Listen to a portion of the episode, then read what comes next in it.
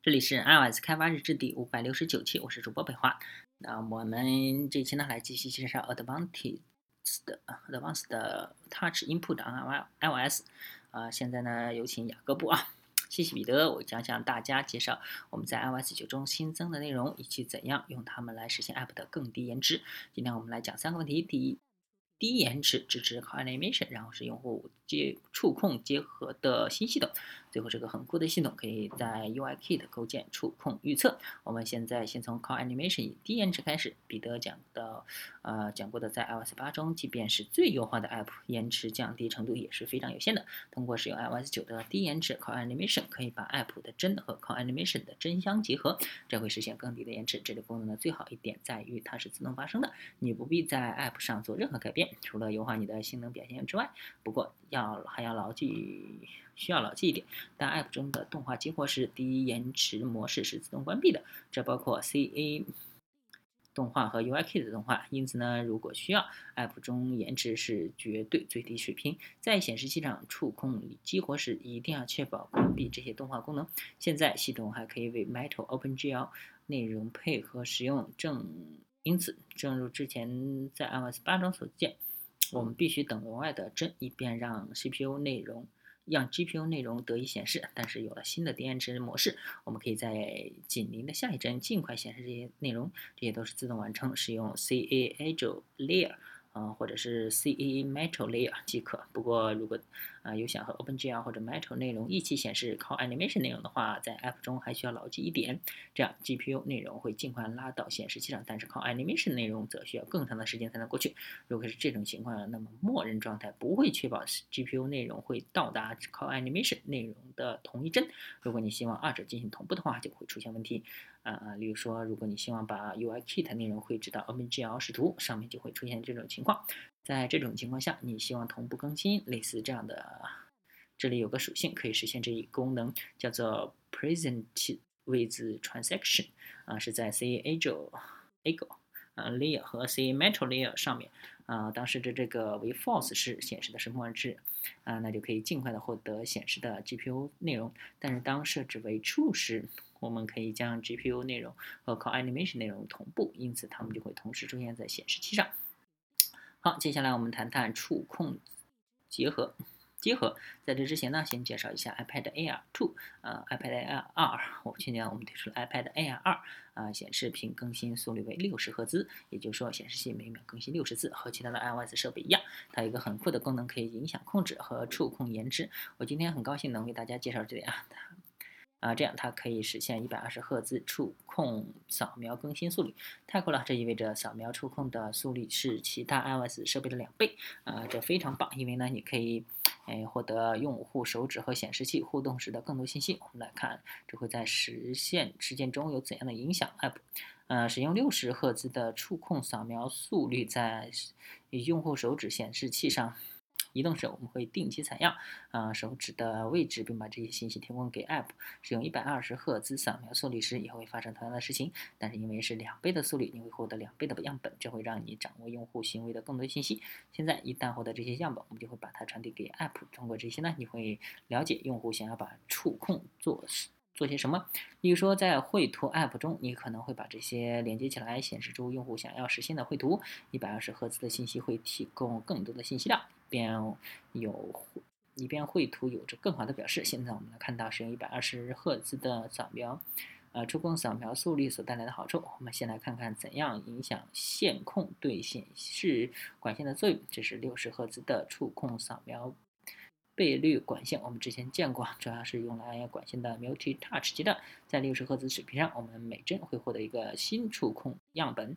在一百二十赫兹水平上，我们每次会获得两个样本。不过呢，要注意显示帧依然相同，因为使用因为显示器本身的更新速率相同。现在我们可以用这些新的触控样本啊，并将其转至 App，而且 App 可以用它来更新绘图，而绘图会把 Call Animation 和显示器显示的内容做更新。呃，但是你会注意到，如果我们这么做，App 的更新次数实际上是显示更新的两倍，这会导致 App 在做无用功。我们介绍了触控结合系统。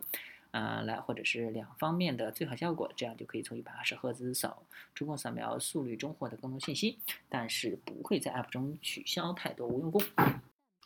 我们来看看管线如何与结合一起改变。现在我们只能向 App 每个显示帧交付一个触控。啊，当首个触控出出现时，我们会把它交付给你，然后下一帧我们会交付这一帧的触控。啊，同时还有上次我们发触控发送触控到 App 上所出现的任何中间触控。啊，每次用户要显示更多触控时，都会用都会重复一遍。我们提供当前的触控和任何结合触控。只要触控激活这些就会继续。现在呢，API 使用这些结，呃，结合触控就会非常简单。这是 UI Event 上的新方法，叫做呃 Careless，叫什么 C O A L E S C E Touches for Touch。呃，把这个方法转至正在看到触控。在上次我们交付触控到 App 上之后呢，就会返回一组所有的触。结合触控，为了更好了解这个 API 怎样使用，我们来看看触控处理一般在 iOS 上怎样运作。当用户首先触控显示屏时，我们会用，呃，调用 App 上的 Touch Begin。他们的手指移动时，我们将调用 TouchMove 的。啊，当手指从显示屏拿开时，我们会调用 Touch End 的。啊，现在我们会谈论这些触控回调时，呃，另一个非常重要的回调是 Touch Cancel 的。啊，当通往 App 的触控流中中断时，就会调用它。比如说，如果用户从底部滑动来激活 Control Center，在这种情况下，当接收到系统手势，App 将获得部分初始控触控回调，我们将获得 Touch Cancel 的。用这种方法来清理之前的触控回调所开始的任何内容，以及回退所做的任何改变都很重要。例如说，在绘图 App 中，你可能想清理用户所画的线条。啊，现在我们了解了这些触控回调是怎么起作用。我们来看它们怎样和结合触控互动。我们交付给所有的回调的触控，我们称之为主控、主控、主触控。这部分在一百二十赫兹扫描速率和六十赫兹设备上完全相同，但是有了 Cal C 就是 C O A L E S C E，嗯，Touch for Touch 方法啊，啊，你可以通过这些结合触控了解更多信息啊，结合触控。互动不仅有着中间触控的相关信息，他们还会生成主触控本身的副本。这其中最棒的一点可以是你可以进行选择，呃，你可以来看主触控如果不需要 App 的更高触控扫描速率所增加的信息量，或者是如果呃想要这些信息，可以来看看结合触控。而且呢，嗯，你不必担心主触控。现在呢，我们来看一下触控序列，啊，看它是如何与主触控和结合触控相配合。随着用户手指的下滑，我们会给 App 一个主触控，并将其副本作为结合触控。随着手指的移动呢，我们会交付新的主触控到和各自的一组结合触控。最后，随着手指离开，我们将提供最后的主触控和任何其余的结合触控。这里我只希望，嗯，每个主触控。的一两个结合触控需要注意的是，App 可以收到不同的数量，这点很重要。如果 App 花费长时间处理一个触控，然后我们给这些时间跟进，并等着跟进之后发送新的触控。如果出现这种情况，那么未交付给你的触控稍后就会作为结合触控发送给你。因此，确保你的代码对所收到的结合触控数量不存在任何依赖性。现在，呃，在这些结合中，触控的行为方式和主触控的行为方式之间存在一些区别，呃，其中之一是与之前的位置有关。之前的位置可以通过 previous，呃，location in view from。UI Touch 方法来获得。对主触控而言呢，呃，这可以为 App 提供该触控在交付时的最后位置。对结合触控而言，其行为也非常类相似。它可以提供针对 App 的最后结合触控的位置。这就是只需要只关注主触控或只关注呃结合触控很很重要的原因之一。这样你就不会对之前的位置产生任何混淆。因此，不要过界非常重要。在主触控和结合触控之间还有一个区别，就是 UI Touch 对象本身如何行为和主触控一起。每次触控交付给 App 时，呃，UI Touch 实例就会再次使用，这样就会很有用。因为如果用户立即在立刻在显示器上使用多个手指的话，啊，这可以让你区别不同的触控。但对结合触控而言，这会有所不同。每次向 App 交付。结合触控时呢，我们交付一个新的具有新属性的 UI Touch 实例，所以你可以把这些作为是快照，而不是主触控的共享身份。现在呢，你理解了触控结合是如何工作的，呃，让我们研究一下某些代码如何使用结合触控，这就是在 App 中可能用到的部分代码。呃，可以用于绘图的在移动时触控中可以用这类内容。啊，这里呢我们会重复我们已有的触控，我们每再抓取每个触控对应的代码行，然后呢我们把最后的触控作为新样本加入该行的末尾。嗯，为了增加触控的结合支持，我们只需要加上这一小部分代码。嗯，这里呢我们给。为给定的主触控重复所有的结合触控。对于各个结合触控，我们把它加，呃，加为该行的样本。注意啊，我们只添加了啊样本结合触控，而不是主触控。这就是触控结合。呃，现在我们想谈谈触控预测，这是我们刚加入的 UIKit 的很酷的系统，用它可以实现 App 中的更低延迟。正如我们交付的 App 新触控，也会让你了解到未来，我们可以预测到用户触控在稍后会做些什么。这里的 API 和结合触控的 API 工作效果很相似，这就是 UI Event 上的新方法，叫做 Predicate。T 的 Touch for Touch，同样呢，经过主触控进入这个方法，然后返回一组预测触控，可以使用这些预测触控来更新绘图，或者是你用用户触控所做的其他任务来获得更低的延迟。之前我们看到主触控和结合触控是如何相关联，而且嗯，预测触控的运作方式也非常相似，它们是与主触控相关的另一种触控，而且和结合触控一样，作为快照发挥作用。现在。和结合触控相比，触预测触控有一点不同的，那就是，呃，在发生新触控时的表现。当你获得新的主触控时，你会获得一组新的预测触控，然后，呃，你只想使用新的预测触控，在任何之前的预测触控都不再有用。呃，因为我们现在掌握了当时用户实际在哪里触控，因此呢，一般想扔掉那些旧的预测触控，在现在视图中之前的位置对预测触控进行了类似的处理。啊，他对其他触控类型也是如此对待。他指出，之前的触控预测触控所在的位置，或者是针对第一个预测触控，他指出交付给 App 的最后位置。因此，你可能会奇怪，我们怎么会 获得这些预测触控？其实相当简单，我们在每个 iOS 设备都加上了时间机器。其实不是这样的，我们实际上实际上是，呃。交付给 App 的触控，并使用一套高度精密的算法来确定用户手指此刻将会做些什么。当我们获得这新的触控样本，我们会更新预测，并把新的预测呃触控交付给 App。现在每个预测触控都有。都是完整的 UI Touch 对象，并且呢填填写了所有的属性，比如说位置和时间信息。现在我们来看预测触控对我们的呃管线会有什么影响？这种我们之前看到的主触控和结合触控，我们可以轻松的加入预测触控。每一帧正如 App 获得主触控，我们也可以获得一组预测触控。如果获得主触控和结合触控，那么预测触控是可以获得更多的信息。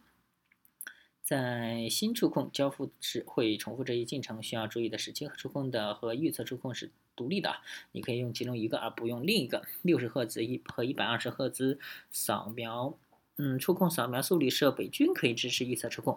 我们来看怎么把触控预测加入到我们刚才看的代码之中，只需要加上一小部分代码。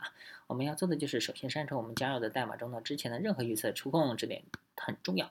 因为我们现在有了这些触控的实际位置，然后我们就会重复运行已有的预测触控。啊，对于每个预测触控，我们把它加入到代码行的样本。但是注意啊，我们这里加入呃预测样本调用的方法不同于异常调用常规样本的方法。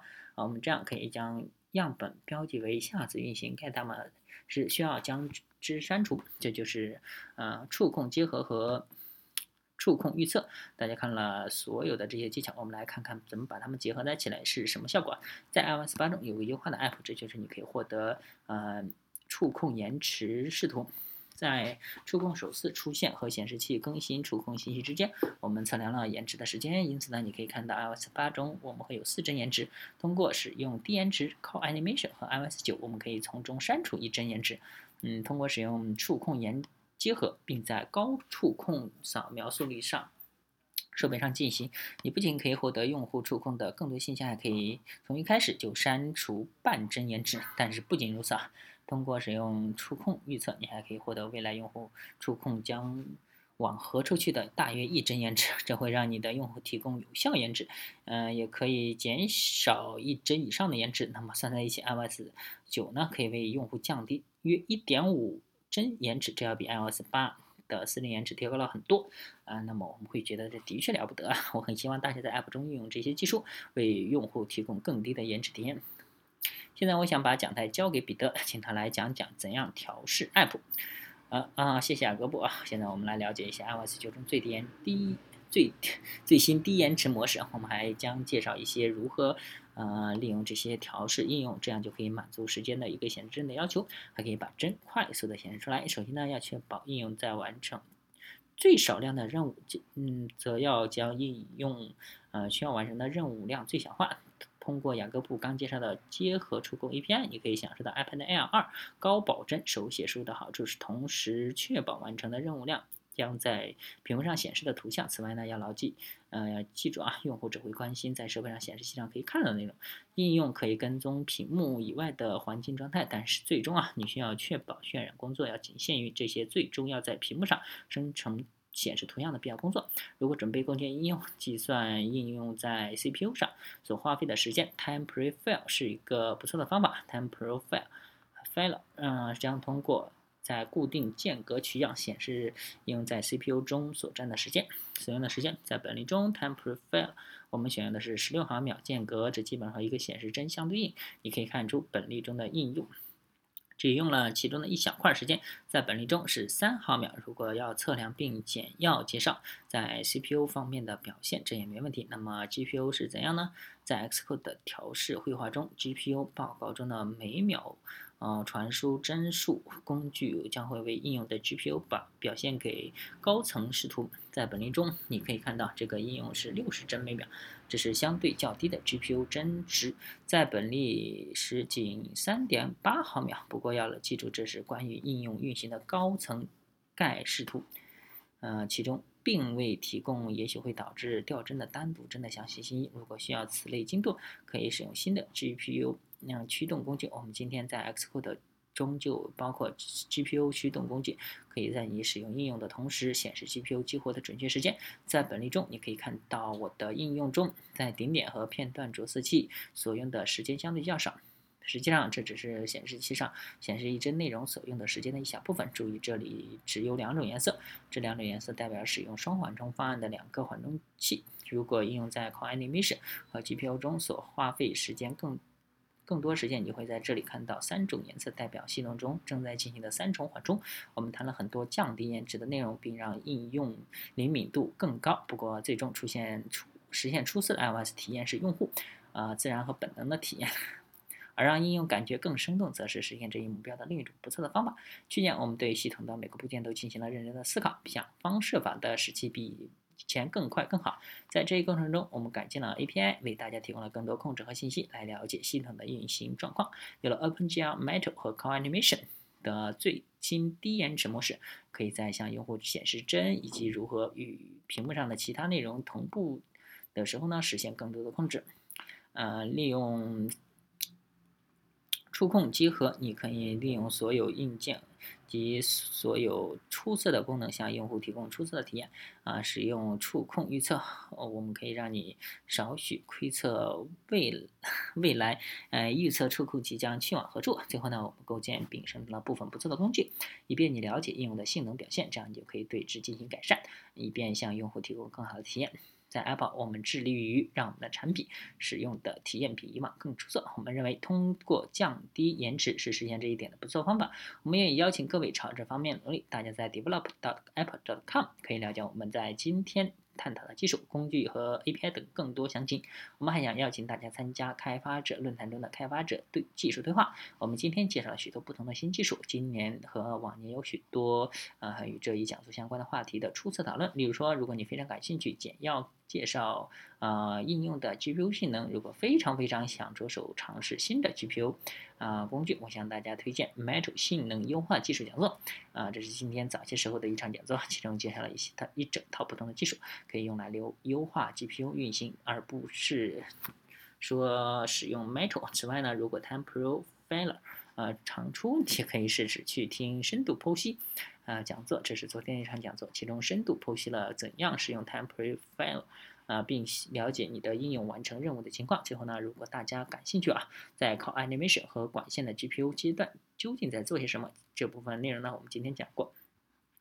我今天向大家推荐去年的 WWDC 的高级图形和动画讲座啊，所有的这些讲座和许许多多其他讲座都可以在开发者人门户网站找到 develop.apple.com。希望大家今天收获很多。在本周的全部环节中呢，我希望大家喜欢 WWDC 的内容，谢谢。OK，那这一期呢就到此结束，大家可以关注新浪微博、微信公众号、推特账号 iOS Dave 可以看一下博客 iOS Dave 点 com，拜拜。